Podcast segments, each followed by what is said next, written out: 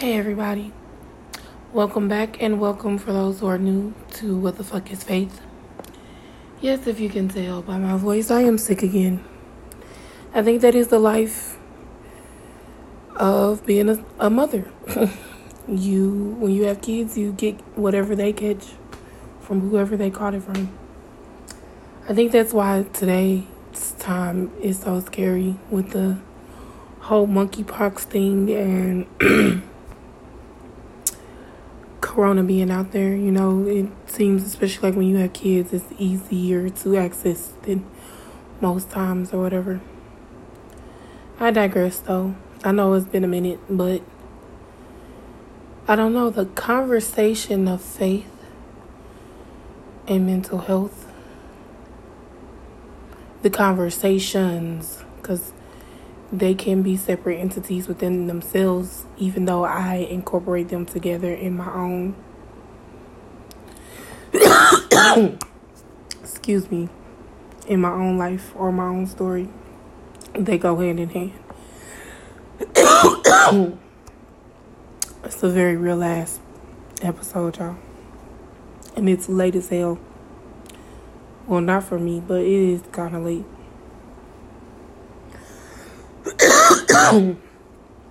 it is 12:10 in the morning.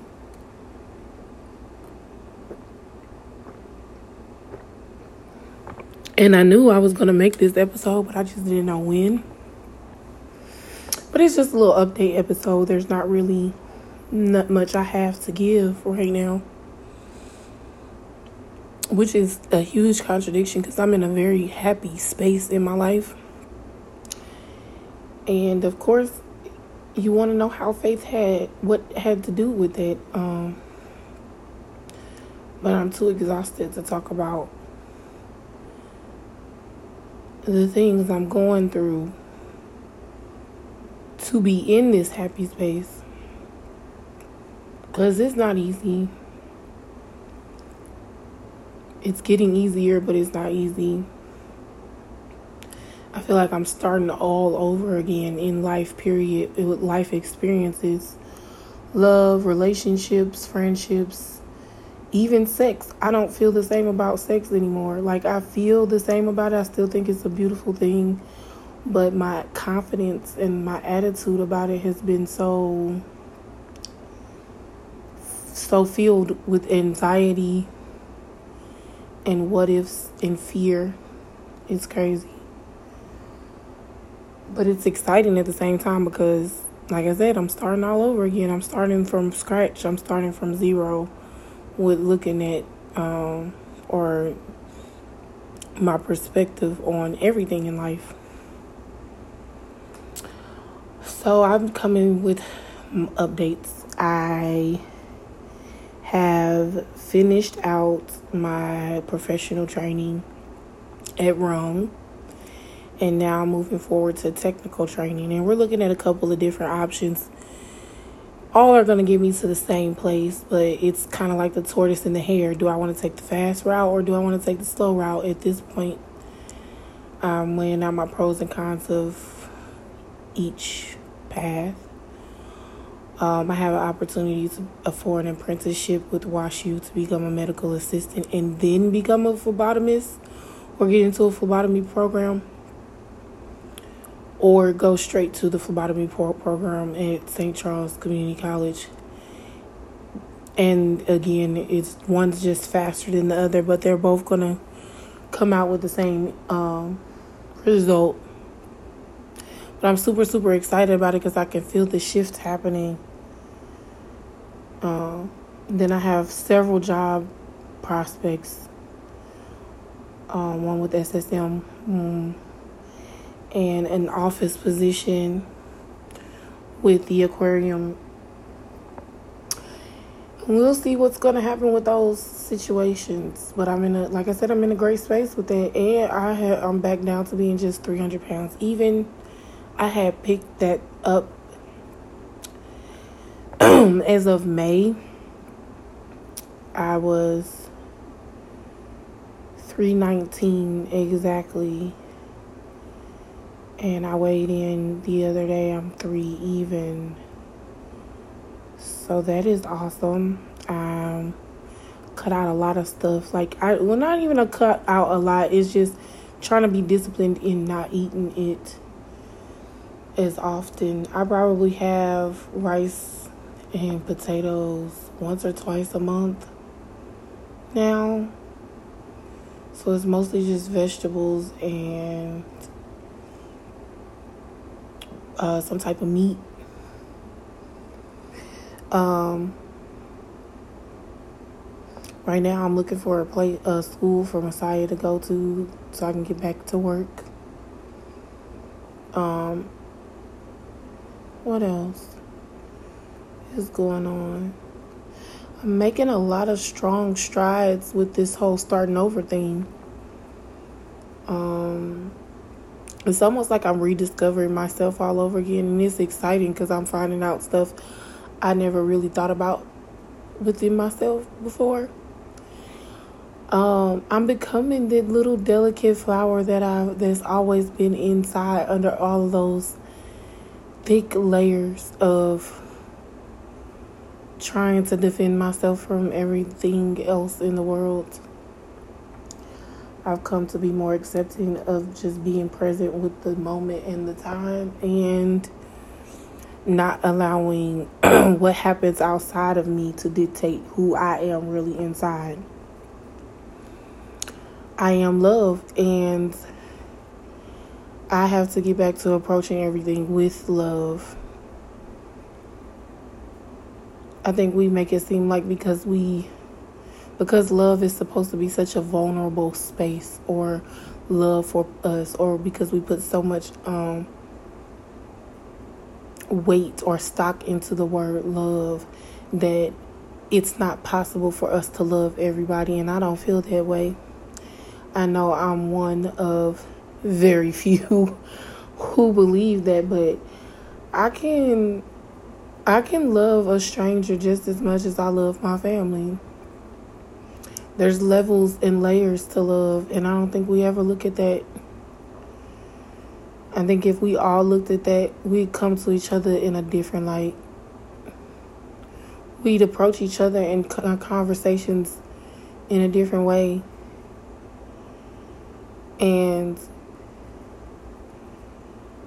even though there were there have been you know certain situations wrong definitely made a space for me to be able to see that face to face even with just the girls that I have met they come to have a certain respect for you as well as a certain type of love it's not necessarily the love that you think is sometimes it's hard love Sometimes it's soft, sometimes it's weird, sometimes it's foreign. sometimes it's loud, sometimes it's soft and abrasive, uh, sometimes it's abrasive. But it's all love. And when we've had conflicts, we've come to the table and we've come to each other about those conflicts with love. And I think that message needs to be spread everywhere. I just keep challenging myself because how in the hell are you gonna? That's gonna be one of your essence words, and you're supposed to live. Your essence is essentially you. How the hell you supposed to be love and you afraid to talk to your people because you just immediately think everybody gonna have an attitude, or how you gonna be the person that doesn't, regardless if you are the only one, how you gonna be the that one that decides to approach everything in anger, in defense, and with an attitude. Um, I've been told in several spaces that I have a sense of bitterness and resentment that I haven't let go of certain situations yet. And I could see what they're saying.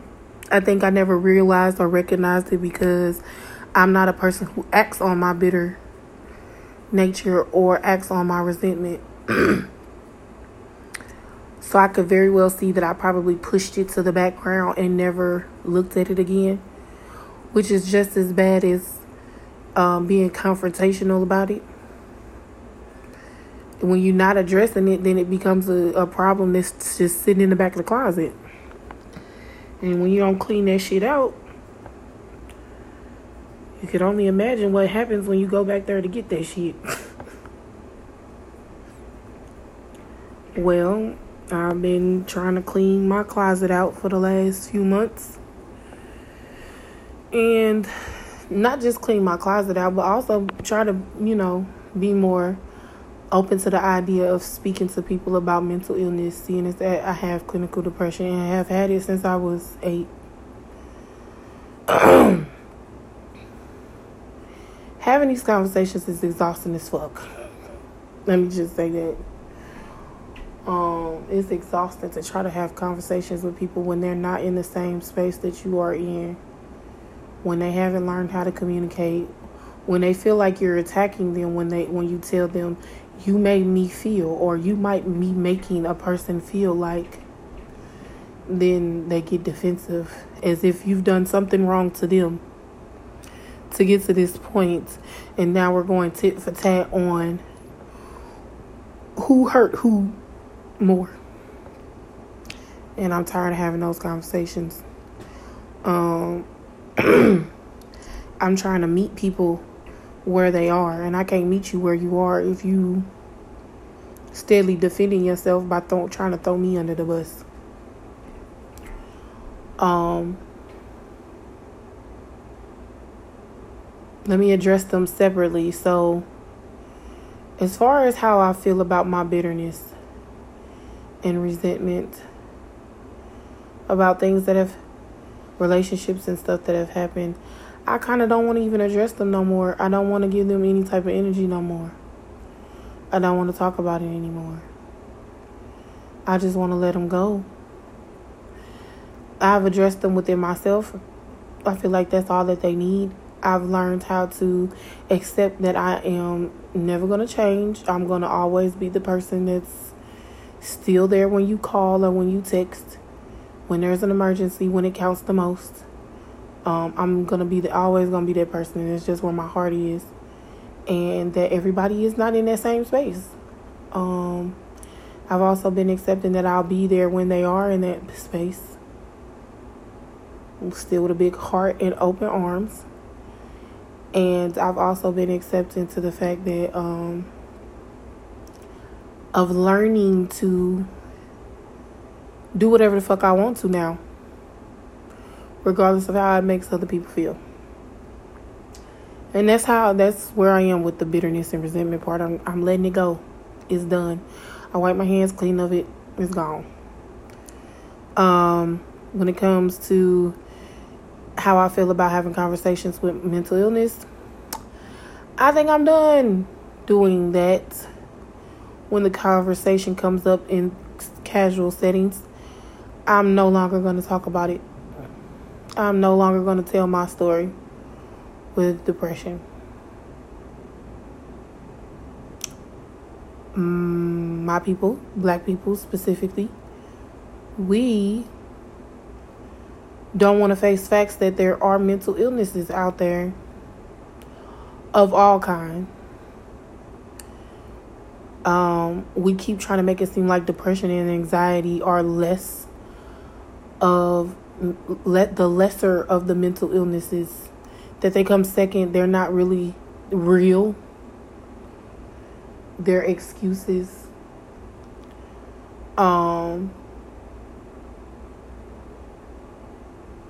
we always want to say oh we always want to go to the extreme and be like okay i understand bipolar and i understand schizophrenia because you can't help that but you can't help depression or anxiety either those are real feelings that people feel and don't have answers as to why they feel it because it's a chemical imbalance.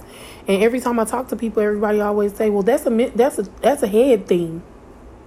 That's a head space." I'm sorry, I only feel like it's a head space. And then it doesn't make it any better when you you're talking to people who have had experience with people who have mental illnesses or mental situations and they immediately want to blame it on, well, you had a choice. uh, having mental situations, you have a choice. Have depression, you have a choice. You have a choice to be there. You don't have to be depressed. Anxiety is a choice. You don't have to be there. Those are just head spaces.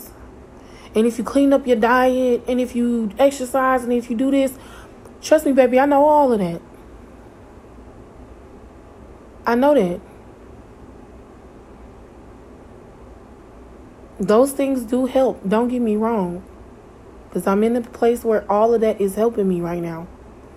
But I still have days, even though I've just lost 20 pounds and I've cleaned up my diet and I do something physical every day for the last 60 days.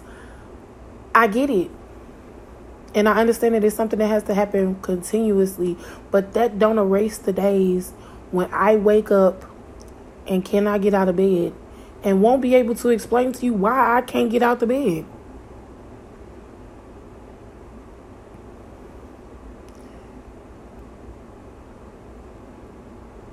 There are days when I'm off and cannot explain to you why I'm off.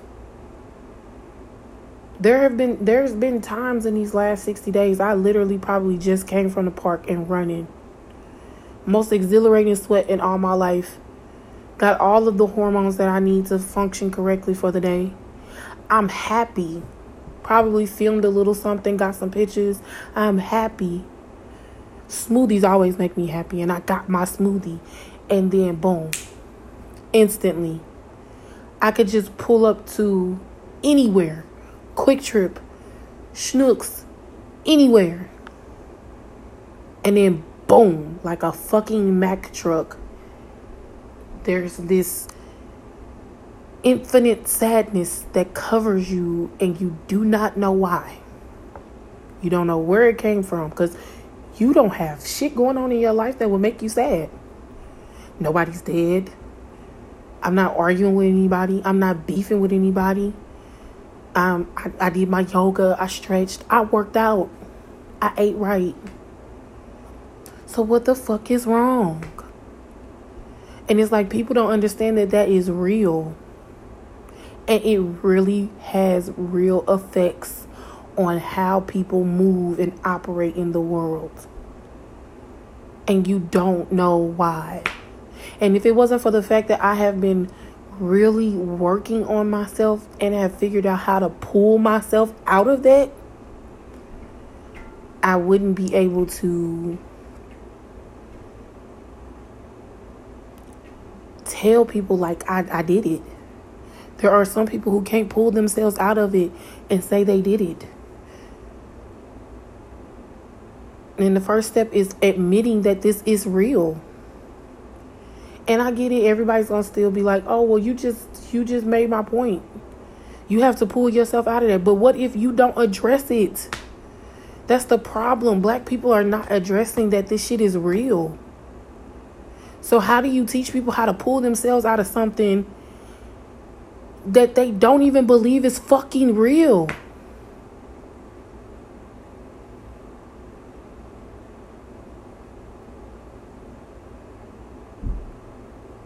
It hurts my feelings because I keep trying to. I know, God, you got me out here telling my story because it's a unique story um, not a lot of people approach depression the way that I look at it. Like I said, my depression has become my best friend. I've learned how to live happily with my depression. My depression gives me a certain amount of discernment that that keeps me in a happy place. So in in a weird way, it's become my best friend. I still don't change my stance on that. And there's not a lot of people who are out here looking at it that way. A lot of people are looking like, damn, this is the end of the world that I deal with this disease.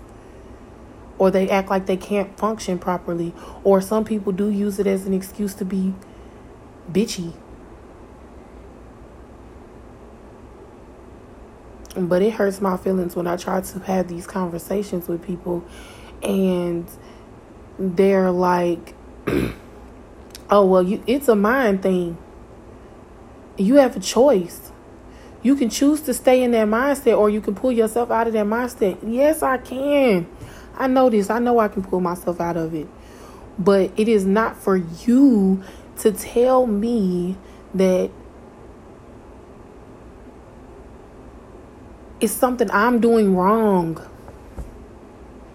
When you tell somebody that you're invalid, you're you're making their feelings less validated. You're not validating that they have something going on. And you're not showing compassion. And and to a person who doesn't know how to pull themselves out of it, they don't have a choice. Cuz they haven't learned that yet. They haven't gotten to that step yet. So imagine telling a person who just found out that they have been diagnosed with clinical depression or chronic depression. They have no idea what's going on with them. They're just now being told how to work through certain things, but they really haven't put it into practice yet. They don't know what they're doing. And you tell a motherfucker, like, oh, well, you got a choice, baby. You ain't got to be there. In their mind right now, they're not there. They're not there. They don't think they have a choice. They just been told they have depression. They don't know that they have a choice. And here you are, an insensitive motherfucker, deciding to tell them that they do. Baby, if you ain't never been told that you have depression, if you ain't never had to face that shit, if you ain't never had that motherfucker leaning on you, choking you in your sleep, keeping you from getting out of bed, baby, you can't tell nobody that they got a choice.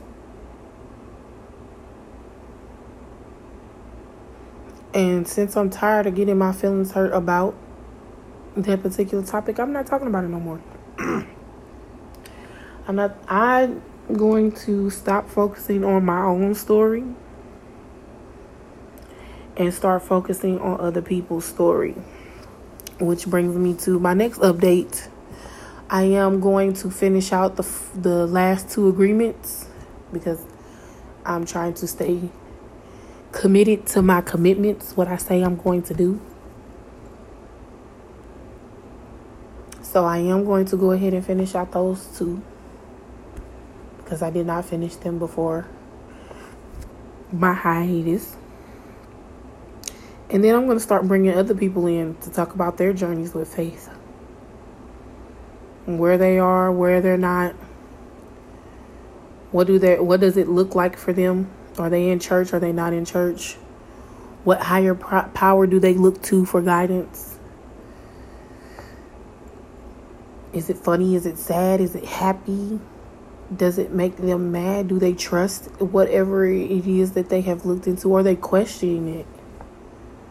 A lot of people often question, especially right now in these times. They're like, where the hell are you? But again, you want God to laugh, you make a plan. And I think we are a bunch of motherfuckers in this world who keep making plans. And we wonder why this is going this way and that is going that way. Because we got all these plans. The Constitution is literally a big ass book of plans and procedures and we wondering why the fuck the that our economy is blown the fuck up.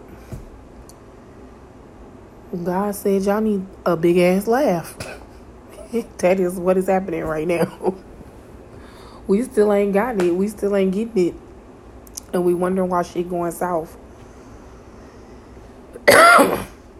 we still don't have respect for human life. We haven't figured out how to unite and become family. We haven't figured out how to protect and look after each other. And we're wondering why shit is still going south. But yeah, that is all I have for tonight. Um, next week, I'm going to come with the next agreement, which I have no idea which one I left off at. I'm going to be a hundred with you. I don't know which one it is. But next week, that is what will be. Continue to play is those agreements because I still believe in those four agreements changing people's lives. And after that, well, I'll start take I'll start um